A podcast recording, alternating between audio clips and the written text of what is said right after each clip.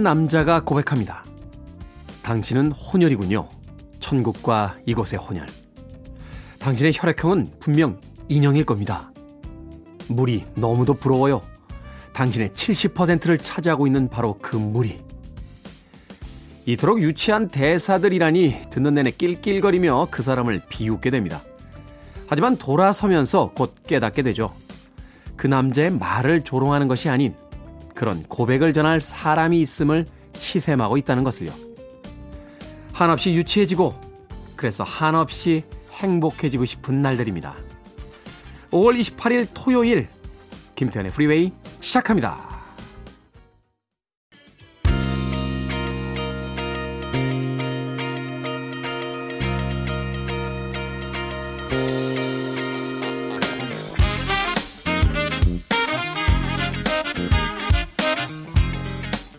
빌보드 키드의 아침 선택 김태훈의 프리웨이 저는 클 태 자 쓰는 태디 김태훈입니다.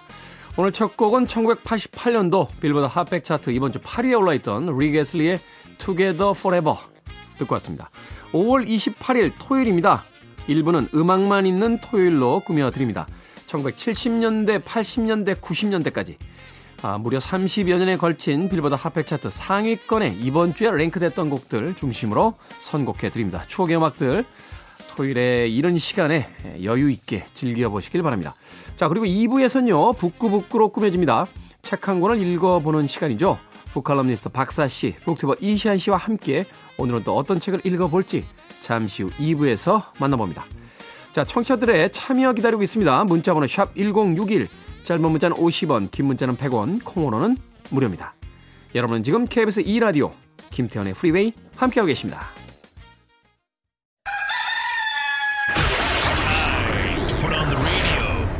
김태훈의 프리웨이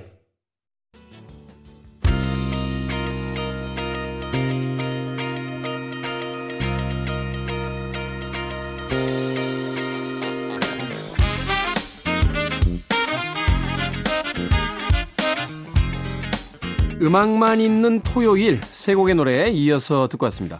1970년대의 분위기가 물씬 느껴지는 그런 곡들이었죠. 1975년도 빌보드 핫백 차트 이번 주 1위에 올라있던 프레디 펜더의 Before the Next Teardrop Falls 그리고 1977년 역시 같은 차트 이번 주 8위에 올라있던 케니 로저스의 루실 그리고 1974년도 빌보드 핫백 차트 이번 주 8위에 올라있던 조니 미첼의 Help Me까지 세 곡의 음악 이어서 듣고 왔습니다. 이 세 곡의 음악의 아티스트 중에서 캐니 로저스는 몇 년 전에 세상을 떠났고요. 이 조니 미첼은 온전히 70년대의 맹주다라고 부를 만한 그런 아티스트가 아닌가 하는 생각이 듭니다. 방송을 통해서도 한번 이야기 했었는데요. 처음으로 팝 음악을 좀 진지하게 듣기 시작했을 때 음악을 가르쳐주던 그 선배님이 흥미로운 이야기를 하시더군요. 팝 음악에서는 닐 영과 조니 미첼이 들리면 다 들린다. 라고 이야기를 하셨습니다. 지금은 어렴풋이 그 이야기가 무슨 뜻인지 짐작은 합니다만, 당시에는 도대체 그게 무슨 의미지? 라고 생각했던 그런 기억이 납니다. 클래식에서는 바하가 들리면 다 들리고 팝 음악에서는 닐 영과 조니 미첼이 들리면 다 들린다 라고 이야기를 하셨었는데 알쏭달쏭 하면서도 최근에 조니 미첼이나 닐 영의 음악을 듣고 있으면 음 이제는 웬만한 건 다 들을 수 있겠구나 하는 생각을 해보게 될 때가 있습니다. 조니 미첼의 Help Me까지 세 곡의 음악 이어서 들려드렸습니다. 양현주님, 기대되는 토요일입니다. 김태훈의 프리웨이, 토요일이 제일 좋아요. 라고 하셨습니다. 토요일이 좋다는 겁니까? 김태훈의 프리웨이, 토요일 방송이 좋다는 겁니까? 명확하게 써서 보내주세요. 뭐, 둘 다 좋으시겠죠? 왜냐면, 김태훈의 프리웨이, 토요일 방송이 들려져 나온다는 건 토요일이라는 뜻이 될 테니까요. 또 토요일이면, 김태훈의 프리웨이, 토요일 방송을 들을 수 있을 테니까, 뭐, 둘 다 좋다. 뭐 이렇게 이해도 되지 않을까요? 양현주님. 제 해석이 너무 낙천적인가요? 구윤희님, 제주에 산지 3년 차입니다. 병원에서 근무하다 보니까요, 주말도 없는 생활이에요. 이렇게 주말에 혼자 일어나 태훈님과 아침 먹으며 출근 준비합니다. 라고 하셨습니다. 그래도 제주도에 살면 좋지 않을까요? 조금만 여유가 생기면 나가서 좀 걸, 걸어도 이 도시에서 걷는 것과 제주도에서 걷는 건 좀 다르지 않나 하는 생각 해보게 됩니다. 고개를 들어서 이렇게 쳐다봤을 때 저 멀리 아파트 단지가 보이는 게 아니라 한라산이 보이고 차 타고 한 30분만 가면 바로 해변가에 도착할 수 있고 부러운데요, 구윤희님. 저도 제주도 살기 한 달 뭐 이런 프로그램 한번 해봤으면 좋겠다. 아, 취소하겠습니다. 네, 취소하겠습니다. 방송해야지 어딜 갑니까? 네, 방송 듣고 계신 KBS 관계자 여러분, 어, 그냥 아, 섣불리 나온 이야기입니다. 네, 그냥 아무 의미 없이 나온 이야기니까 새겨듣지 마시길 바라겠습니다. 꼭 이럴 때 그래 김태우 씨의 저 꿈을 한번 들어주자 하는 분들이 계실 것 같아서 예, 불안해지는군요. 아, 그냥 아, 헛소리였습니다. 예, 새겨듣지 마시길 바라겠습니다. 이영숙님, 오늘은 당신에게 좋은 일이 생길 겁니다. 라고 보내주셨습니다. 방송 듣고 계신 모든 분들에게 오늘 좋은 일이 생기길 진심으로 바래봅니다. 7256님, 지난주에 첫 모내기 시작했습니다. 즐거운 음악과 함께 열심히 하고 있어요. 올해도 풍년 기원합니다. 라고 하셨습니다. 그렇죠. 풍년. 가을이 돼서 그 논에 황금빛으로 익어가는 별을 보면 한 해 동안 그 고생한 농부들이 얼마나 뿌듯하고 기분이 좋을까 하는 생각이 듭니다. 그런데요, 또 여름 장마가 오면 반년 동안 고생했던 그 모들이 또 상하게 된 경우도 생기고요. 또 예기치 않은 여러 가지 어떤 기상의 그 변화가 이 모내기 농사를 또 망치게 되는 경우들이 있으니까 수확하실 때까지 마음 음, 안심하지 마시고 어, 올 가을에 저희에게 또 아주 맛있는 햅쌀들 보내주시길 진심으로 바래봅니다. 7256님 맛있겠다. 새로 지은 쌀로 짓는 그 쌀밥. 자, 1994년으로 갑니다. 빌보드 핫백 차트 5위에 올라있던 곡이죠. 이니그마의 Return to Innocence. 그리고 1992년도 역시 같은 차트 9위에 올라있던 퀸의 보헤미안 랩소디까지 두 곡의 음악 이어집니다.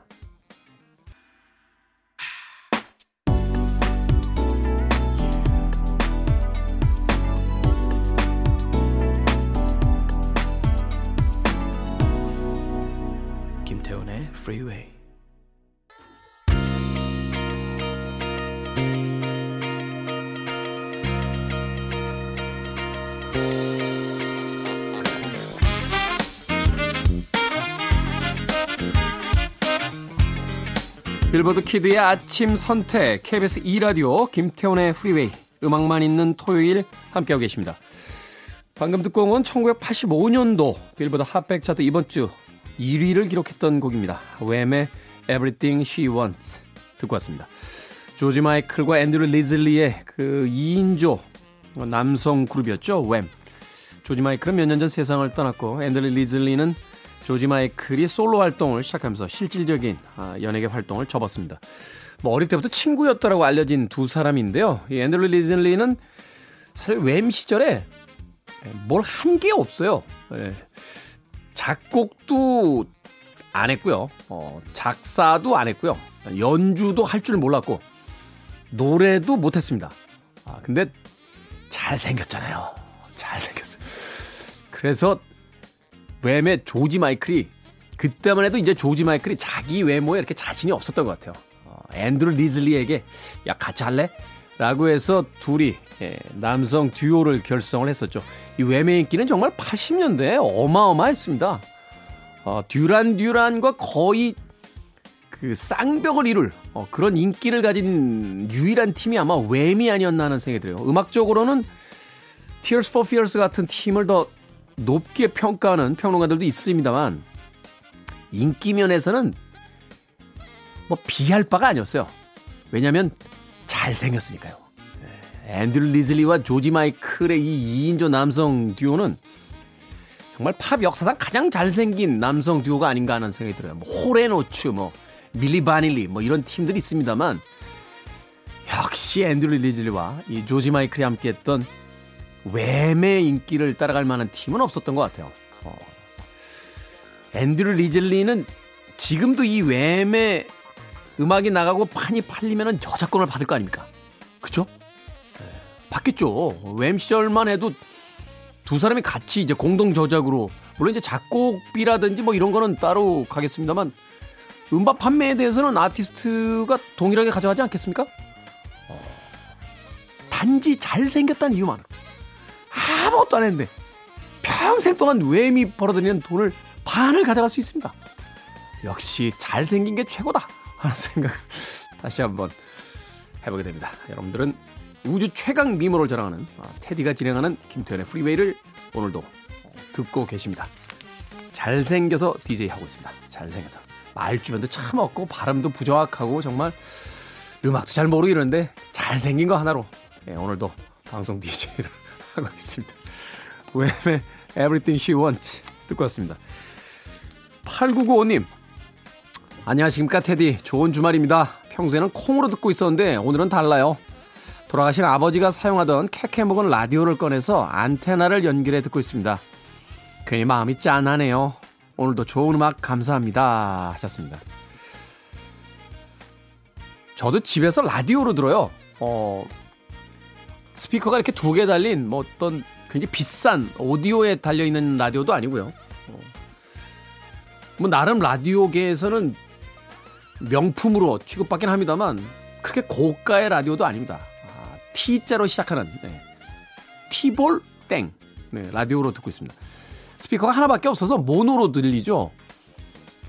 예전에는 그 스피커가 하나 있으면 야 모노잖아 팝 음악을 어떻게 모노로 들어 하면서 최신형 라디오 막 그 가진 친구들 부러워하고 이랬고 어, 집에 또 좋은 오디오도 있거든요. 근데 다 필요 없고 그냥 책상에서 올려놓은 그 스피커 하나짜리 라디오의 소리가 저는 가장 정감 가고 예, 라디오의 어떤 본질을 예, 설명하는 듯한 그런 기분이 들더군요. 이건 물론 제 개인적인 생각이기 때문에 많은 분들에게 뭐 동의를 구할 수는 없습니다만 그 소박한 라디오가 들려주는 그 인간미 가득한 아, DJ들의 목소리와 아, 또 정감 있는 음악 소리.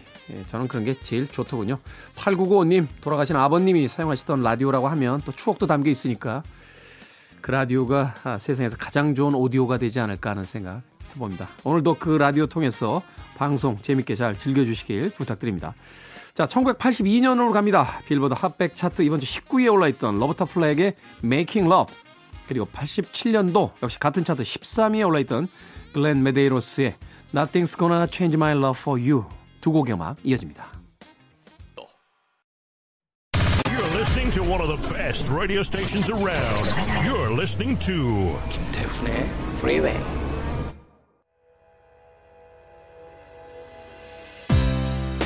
빌보드 키드의 아침 선택 KBS 2 라디오 김태훈의 프리웨이 1부 함께하고 계십니다. 1부 끝곡은 1998년도 빌보드 핫백 차트 이번 주 8위에 올라있던 세비지 가든의 Truly Madly Deeply 준비했습니다. 저는 잠시 후 2부에서 뵙겠습니다.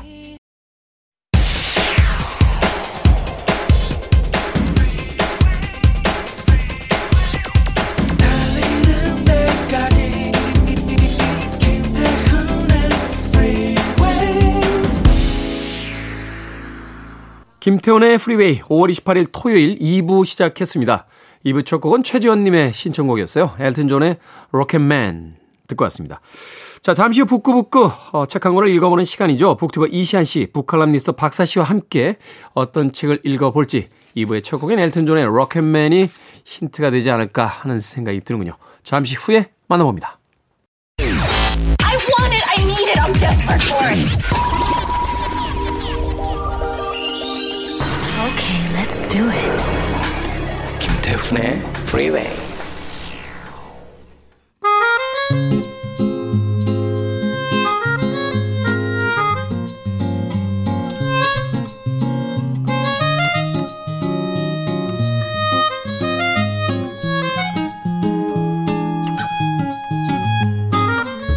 세상은 넓고 재미있는 책은 많다.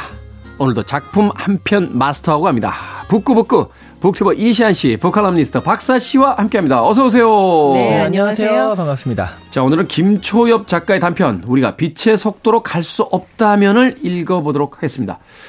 저는 처음에 제목만 보고 나서 에세이겠구나라고 생각했는데 말 제- 그대로입니다. 네, 말 그대로 그대로입니다. 어, 네. 빛의 속도로 갈 수 없다는 것을 절감하게 해주는 SF 소설이었습니다. 먼저 이시안 씨가 김초엽 작가 소개를 좀 해주시죠. 아, 소개를 이제 하려고 찾아보니까 소개할 게 별로 없어요. 음. 왜냐하면 일단 나이가 아직 20대더라고요.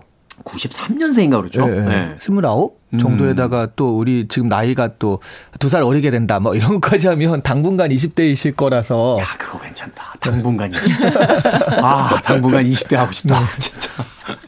그만큼 굉장히 혜성같이 나타난 작가다. 네. 좀이 표현 자체가 너무 구닥다리지만 딱 정말 갑자기 나타난 작가다 이런 표현이 좀 어울리는 것 같아요. 네. 소설가인데 근데 이 일단 학력이 포항 공대를 나왔고요. 거기서 화학을 전공했고 그다음에 생화학으로 석사까지 받았습니다. 그런데 소설을 썼습니다. 네. 어, 이공계 좀더 이바지해야 되는 게 아닌가 싶기도 한데 문과생들은 어디로 가란 말입니까? 네. 이공계 지식을 지금 소설 쓰는데 이바지하고 계시잖아요. 그냥 이공계 지식을 이공계에서만 썼으면 좋겠어요. 문과들이 갈 데가 없습니다. 지금. 그래서 말씀하신 대로 이공계 지식을 써서 SF 소설을 주로 쓰고 있고요. 네. 2017년에 관내 문실과 그리고 우리가 빛의 속도로 갈 수 없다면 이게 이제 지금의 대표작인데 음. 이런 걸 가지고서 한국 과학문학상 중단편 대상과 그 가작을 동시에 수상하면서 데뷔를 했습니다. 그리고 뭐 지금까지 한 2년 3년 정도 작품 활동을 한 거거든요. 지구 끝의 온실이나 어 그리고 방금 떠나온 세계 행성어 서점 같은 책을 냈고요. 그런 작품 활동들이 3년째 됐고 뭐 서점가에서 또 팔리는 작가이기도 하고. 네. 아, 사실 이분이 제 패친이신데 아, 그래요? 음. 저희가 그렇잖아도 그 이 프로그램을 그래도 꽤 하지 않습니까? 아, 꽤 했죠. 꽤 했죠. 꽤 네. 했는데 사실 살아계신 분도 그렇게 많지 않고 같이 얘기했던 작가들이 갑자기, 갑자기 아, 마, 많이 돌아가신 분 중심으로 그냥 작가들 선택. 그랬잖아요. 무슨 네. 100년 전 작가 나오고 막 그랬었는데. 그렇죠, 그렇죠. 네. 사실 그래서 아 네. 정말 아 그분들에 대해서 할 말 안 할 말 다 하면서 네. 즐겁게 했는데 아침에 나오는데 그분이 이제 페북에 올리신 글을 딱 보니까 와 이건 말 조심해야겠다. 이런 생각이 들더라고요. 네. 할 수 있을지 모르겠습니다. 그렇지만 제가 언제 말 조심을 해봤다고. 네. 얼 마 전 라디오에서 나를 까는 소리를 들렸다 뭐 이렇게 나오면 큰일 나죠. 그러면. 말씀드리는 순간 저는 SNS로 지금 김추엽 작가에게 친구 신청을 했습니다. 친구 신청을 하려고 들어가자마자 바로 뜨는 게 박사님을 포함해서 몇 명과 공통 친구입니다. 아, 네, 네. 허락- 그 승낙을 안 하실 수가 없겠네요. 방송 끝날 때까지 승낙을 해주시길 바라면서 그런데도 불구하고 승낙을 안 했으면 굉장히 싫어하시는 거죠. 자 김초엽 작가 현대 문단에서 가장 각광받고 있는 젊은 작가이자 또 어, 화학을 전공하면서 그 과학의 어떤 기초적인 지식을 SF 소설에 또 접목시켜서 굉장히 입체감 있고 또 아주 멋진 작품들을 많이 내는 작가다 이렇게 소개를 해 주셨습니다. 그렇다면 오늘 읽어볼 책 우리가 빛의 속도로 갈 수 없다면 단편 집의 제목이기도 하지만 또 하나 독립된 단편의 또 제목이기도 하죠. 네, 네. 이 단편의 줄거리를 좀 정리를 해 주시죠. 네, 이게 단편이긴 한데요. 단편이라고 해서 줄거리 소개가 짧을 것 같지는 않습니다. 네. 등장인물도 굉장히 적어요. 딱 두 명입니다. 이 하나의 공간에서 진행되는 얘기라서 이 마치 읽고 나면 짧은 연극 한 편을 본 것 같은 그런 느낌을 주는 작품이에요. 이 장소는 오래된 우주 대합실입니다. 오래된 우주 대합실. 네, 아주 옛날 기차역을 충실하게 재현한 곳이라서 우리에게 좀 익숙한 그런 이미지일 수 있는 곳인데요. 그곳에 안나라는 이름의 늙은 여성 과학자가 앉아 있습니다. 네. 이 안나는 슬램포니아 행성계로 가는 티켓을 가지고 있어요. 그리고 이 표에는 언제든지 원하는 시간에 떠날 수 있다라고 적혀 있는 그런 오픈 티켓입니다. 프리 티켓, 오픈 티켓이군요. 네네. 하지만 슬렌포니아로 가는 우주선은 끊긴 지가 아주 오래됐죠. 네.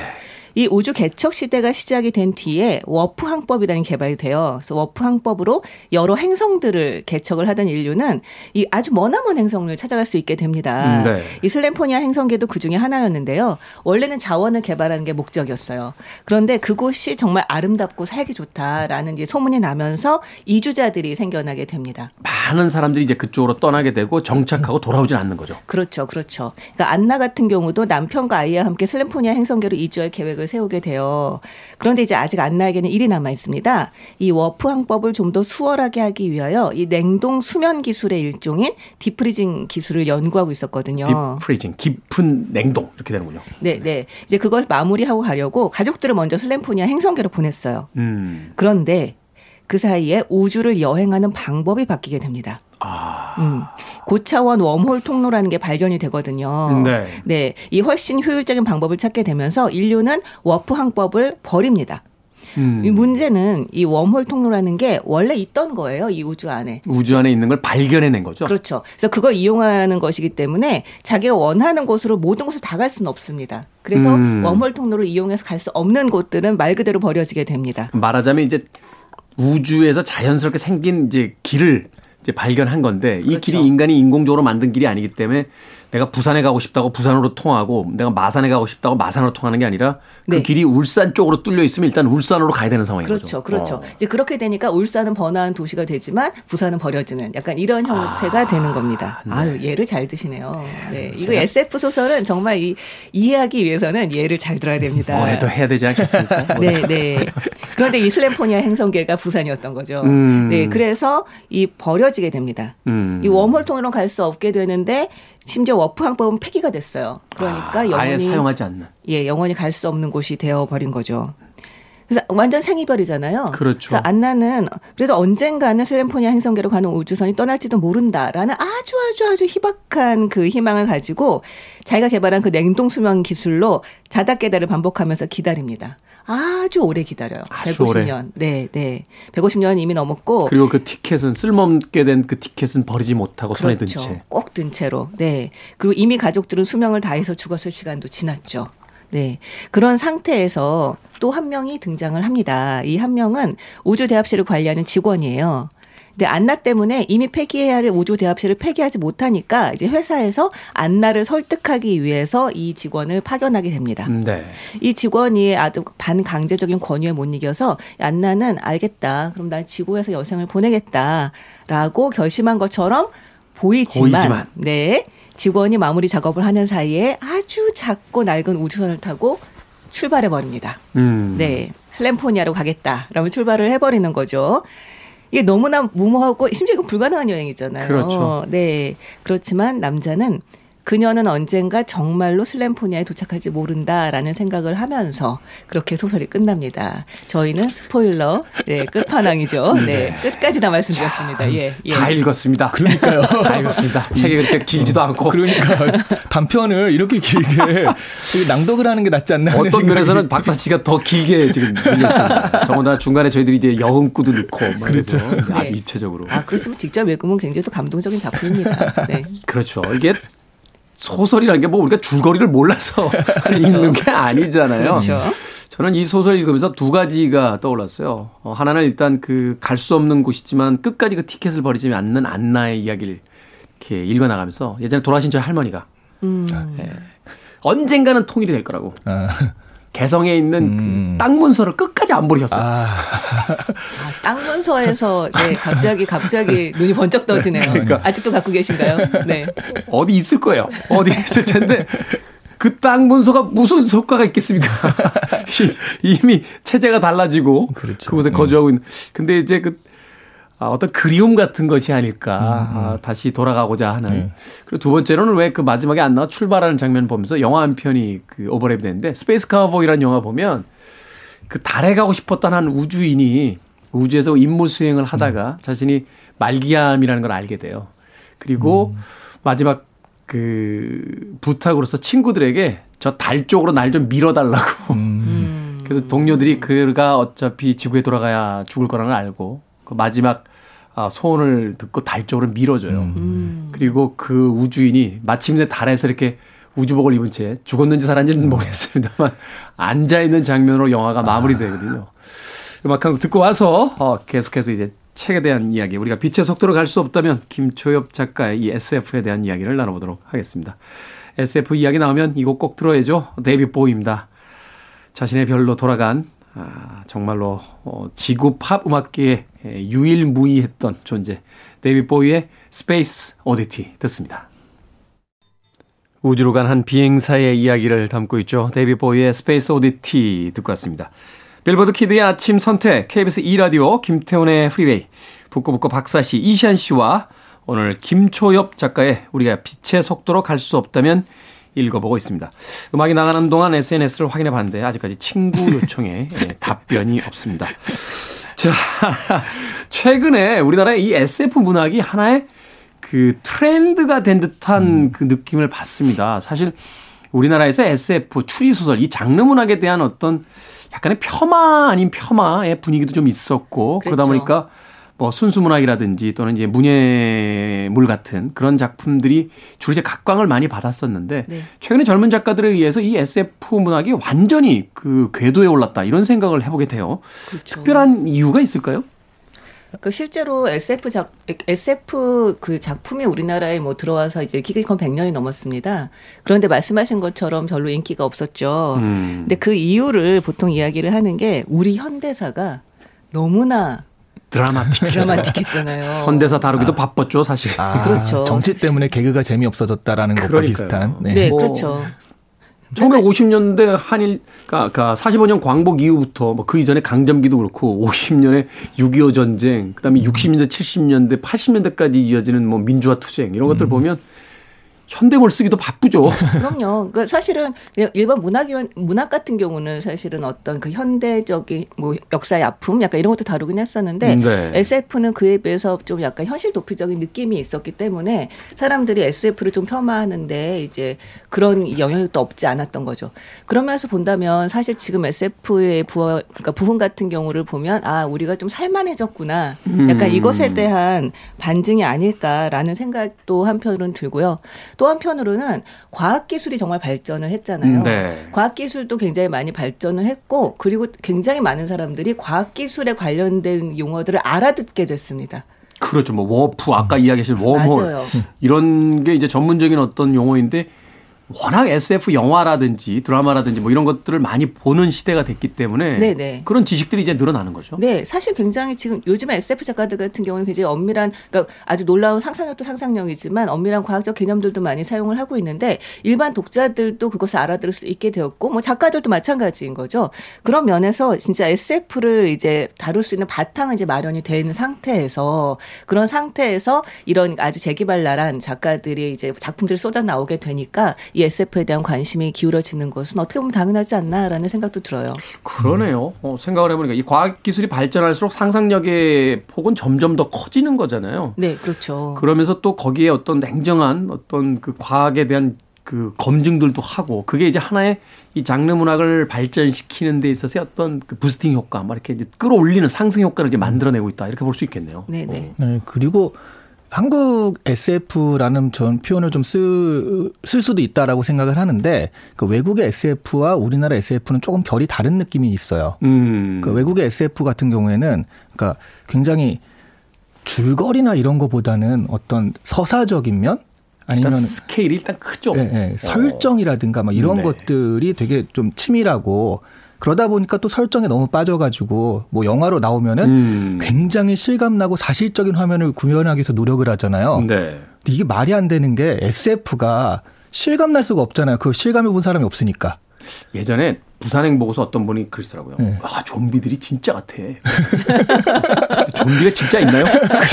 진짜 좀비를 보셨군요. 어, 네. 진짜 좀비가 똑같아. 라고 해서 진짜 좀비가 있나?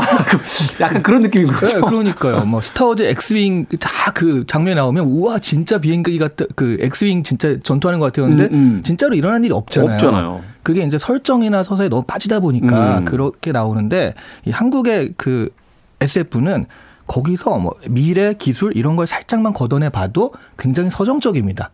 감정 뭐 이런 것들이 더 중요하고요. 그러니까 이게 SF라는 외연을 입었지만 사실은 그 안쪽으로 들어가 보면은 그런 서정적인 면들이 더 부각이 되기 때문에 그래서 네. 문예지나 이런 데서도 좋아하는 것 같고요. 음. 그러니까 외국은 좀 서사적인 면, 설정적인 면에 좀 더 치우친 SF라면 우리는 그런 설정이나 이런 건좀 약할 수 있는데 감각적인 그런 서정적인 감정적인 면들이 조금 더 강한 SF가 아닐까. 음. 그래서 이제 한국적인 SF가 발전하고 있는 게 아닐까 싶은 생각이 좀 들어요. KSF라고 또 해요. 그렇죠. 요새는 뭐 웬만하면 다 K 붙입니다. 네. 그렇죠. KSF로서의 어떤 또 하나의 그 탈장르화를 하고 있다 이렇게 볼 수 있겠네요. 저도 사실 이제 안녕 인공존재라고 하는 책을 처음으로 이제 한국 SF 소설로서 이제 보고 나서 네. 일종의 충격 아닌 충격을 좀 받았었거든요. 아 SF를 이렇게 쓸 수도 있구나라는 생각을 해봤었는데 그 이후에 지금 현재 가장 각광받고 있는 작가 바로 김초엽 네. 작가. 예. SNS 친구를 꼭 받아줬으면 됩니다.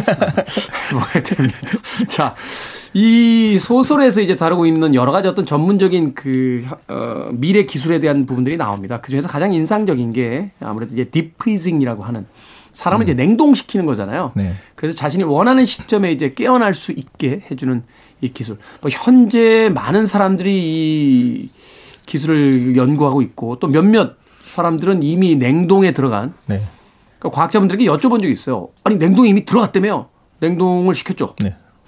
어떻게 깨웁니까? 라고 했더니 그건 아직 몰라요. 그렇죠. 그건 미래의 과학자가 하겠죠. 그 기술이 그러니까 나올 때까지 아니죠. 잠들어야겠다. 냉동은 시켰는데 깨우는 건 아직 모른다. 그래서 그게 개발이 돼야 된다. 네. 언젠가는 개발되지 않겠습니까? 음. 라고 이야기를 하더라고요. 그러면 냉동된 사람들은 네. 지구가 멸망하지 않는 이상은 언젠간 깨어날 거 아니에요. 언젠가 깨겠죠. 너무 부럽습니다. 아, 그래서 두 분에게 좀 여쭤보고 네. 싶은 거예요. 이 기술이 일상화 됐을 때, 정말로 현실화 됐을 때, 두 분은 이 기술을 사용하실 어떤 그 마음이 있는지 또 냉동이 된다라면 언제 냉동이 되고 언제 깨어나고 싶으신지 한 번쯤은 우리가 상상해 봤을 것 같은데. 저는 사실은 이게 미래로 가는 거잖아요. 타임머신이라고 치면 미래로 가는 건데 미래로만 가는 거잖아요. 네. 다시 돌아올 수 없는 편도. 음. 그런 면에서 저는 별로 이- 그냥 사용하라면 사용할 것 같진 않아요. 그러니까 우리가 과거로 가는 건 네. 과거로 가면 내가 무슨 일이 벌어질지 알기 때문에 뭔가 신과 같은 느낌. 음. 아, 이건 앞으로 저기 주식이 오르니까 저걸 사놔야지. 라든가. 주식 얘기는 그만합시다. 아, 네. 아, 죄송합니다. 요즘에 주식 얘기하면 안 좋죠. 요즘에. 주식 얘기는 그만하시고. 이럴 때일수록 타임머신이 더 필요하지 않나 하는. 네. 그러니까 과거로 가면 그런데 미래로 갔을 때는 오히려 나만 모르는 거잖아요.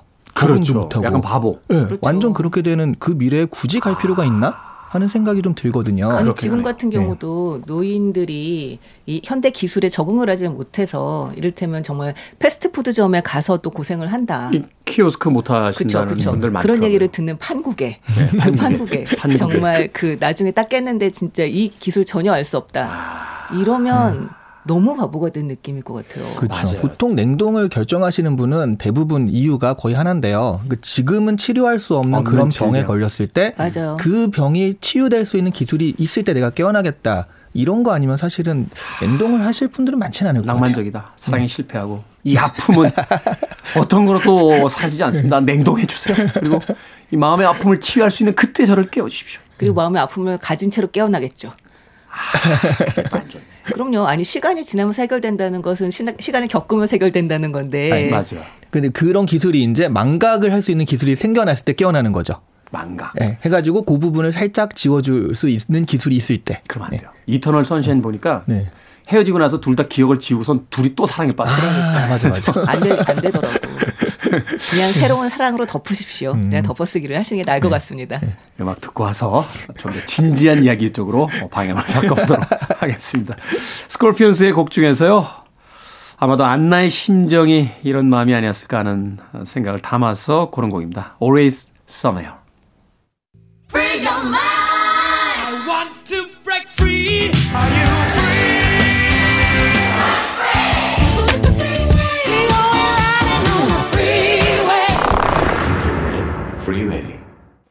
스콜피언스의 Always Somewhere 듣고 왔습니다. 빌보드 키드의 아침 선택, 김태훈의 프리웨이, 북칼럼니스트 박사 씨, 북튜버 이시한 씨와 함께 북구북구 진행하고 있습니다. 오늘은 김초엽 작가의 우리가 빛의 속도로 갈 수 없다면 읽어보고 있습니다. 자, 이 소설이 이야기하고 있는 게 뭘까요? 어, 사실은 이제 과학의 발전, 기술의 진보라는 건 우리가 할 수 없었던 것을 이루어주는 것이잖아요. 네. 근데 이 책에 나오는 안나라는 이 여성은 아이러니하게도 그 기술의 진보에 의해서 자신이 가장 원했던 것, 가장 사랑하는 것을 이뤄야 되는 이제 상황이 펼쳐진 거잖아요. 책을 읽으면서 먹먹하다 하는 생각을 했었는데 두 분은 책을 읽으시, 읽으시면서 어떤 느낌들을 또 받으셨는지. 어, 저는 이 생각지도 못한 게 기술이 갑자기 이렇게 확 바뀌었을 때 기존 기술을 따라갔던 사람들이 이 바뀐 기술에 적응을 못하고 또 이런 사람들이 생겨나잖아요. 네. 이런 부분들에서 우리한테 지금 시사하는 바는 되게 큰 것 같아요. 가령 예, 뭐 스마트폰 해가지고 지금 우리가 스마트폰에 엄청 모든 비즈니스부터 다 그렇게 하고 있는데 네. 근데 어느 순간 이게 갑자기 바뀌어 버릴 수도 있다. 아, 그렇죠. 그리고 네. 실제, 실제로 지금 같은 경우 뭐 예측을 하진 않는다고 하더라도 말씀하신 것처럼 스마트폰으로 모든 것이 되고 핸드폰으로 모든 것이 이를테면 증명조차도 그렇게 되기 때문에 핸드폰이 없는 사람들 같은 경우는 지금 굉장히 많이 소외되어 있고 굉장히 많은 불편들을 겪고 있거든요. 아, 그러네. 핸드폰이 말하자면 주민등록증이네요. 지금 거의 그렇게 네네. 됐죠. 이게 없으면 출입이 불가능했던 그 시기가 얼마 전까지 있었잖아요. 네. 그리고 사실 이건 제가 학생들한테 얘기할 때도 그래서 미래에 대한 예측을 하고 직업 선택 이것도 해야 된다라고 하면서 예를 많이 드는 건데 우리 동네 카센터들이 있잖아요. 네. 카센터는 완전 도제식이잖아요. 음. 그 카센터가 있고 거기 들어가서 몇 년 하면은 내가 이걸 물려줄게라든가 또 차려줄게 이렇게 되는 도제식인데 그분들은 어 언젠가는 내 카센터를 만들어야지 그런 꿈을 가지고서 5년 10년을 일한다고요. 근데 앞으로 5년 10년 후에 동네 카센터가 있을 것인가를 생각하면 왜냐하면 전기차 전기차는 그렇죠. 부품이 굉장히 적고 음. 단순하기 때문에 카센터에서 수리할 게 거의 없고요. 필요하면 뭐 배터리를 배터리를 갈거나 배터리라뇨. 아, 죄송합니다. 그 순간 나도 당황했어요. 어 옛날 사람. 네, 아. 어 옛날 사람. 배터리를 갈거나 뭐 이런 정도만 필요하죠. 그리고 그렇게 되면서 공유차가 되기 때문에 그러니까 내 차를 소유한다기보다는 공유차 기준으로 가면 사실 우리가 택시 타면서 어 이거 좀 수리가 필요합니다. 카센터로 가시죠. 이러진 않잖아요. 그래서 보면은 이분들이 지금 막 들어가서 열심히 그 기술을 익히는데 5년 10년 있다가 과연 지금처럼 카센터가 동네 곳곳에 있을 것인가 하면 전 그렇지 않다고 보거든요. 기술에서 소외되는 인간 네. 그런 게 아닐까 싶기도 해요. 기술의 이면을 다루고 있는 네. 김추엽 작가의 어떤 작품이다. 네. 실제로 이 작품에서 계속 이제 이 작품을 읽고 나면 되게 좀 슬픔 같은 것이 이제 가슴에 자리 잡게 되는 이유가 이게 굉장히 비인간적인 방식으로 소외되는 사람들의 문제를 다루고 있잖아요.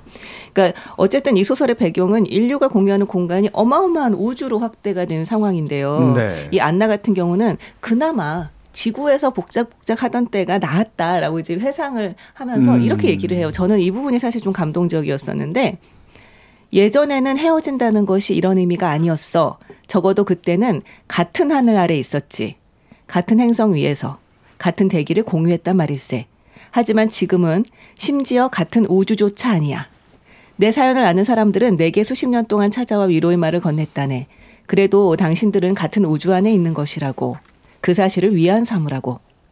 하지만 우리가 빛의 속도로 갈 수조차 없다면 같은 우주라는 개념이 대체 무슨 의미가 있나?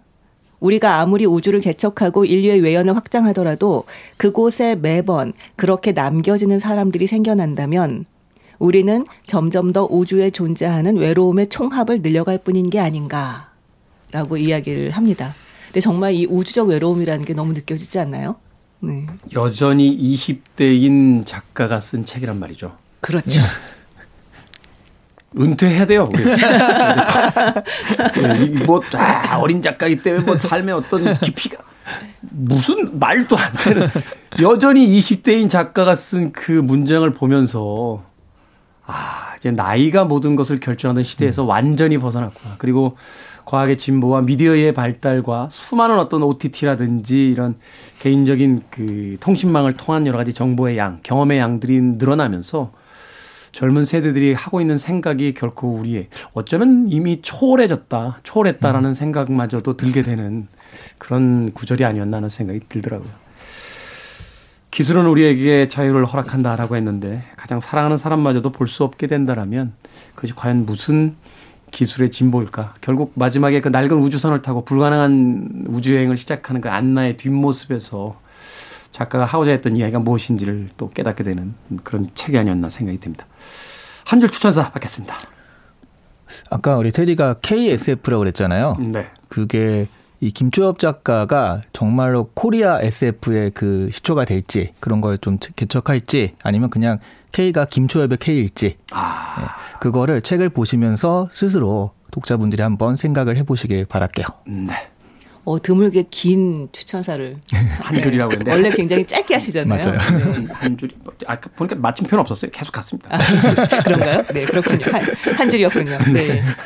그, 왜 내 주변 사람들을 이해하기 위해서는 좀 낯선 상황의 사람들을 만나보는 게 도움이 되잖아요. 그렇죠. 근데 그게 쉽지 않다면 이 책으로 대리 경험을 한번 해보시기를 바랍니다. 우리가 지금 어디 있는지를 알기 위해서 낯선 행성의 이야기를 한 번쯤 슬쩍 읽어보는 것이 필요할지 모르겠다라고 정리를 해줬습니다. 자, 오늘 북구북구 김초엽 작가의 우리가 빛의 속도로 갈 수 없다면 읽어봤습니다.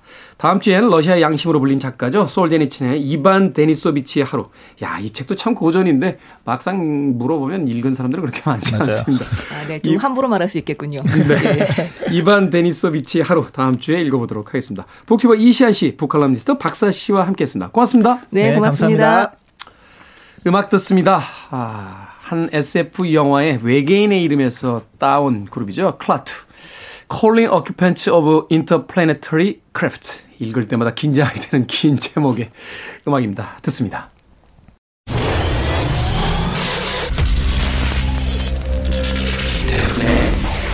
Freeway.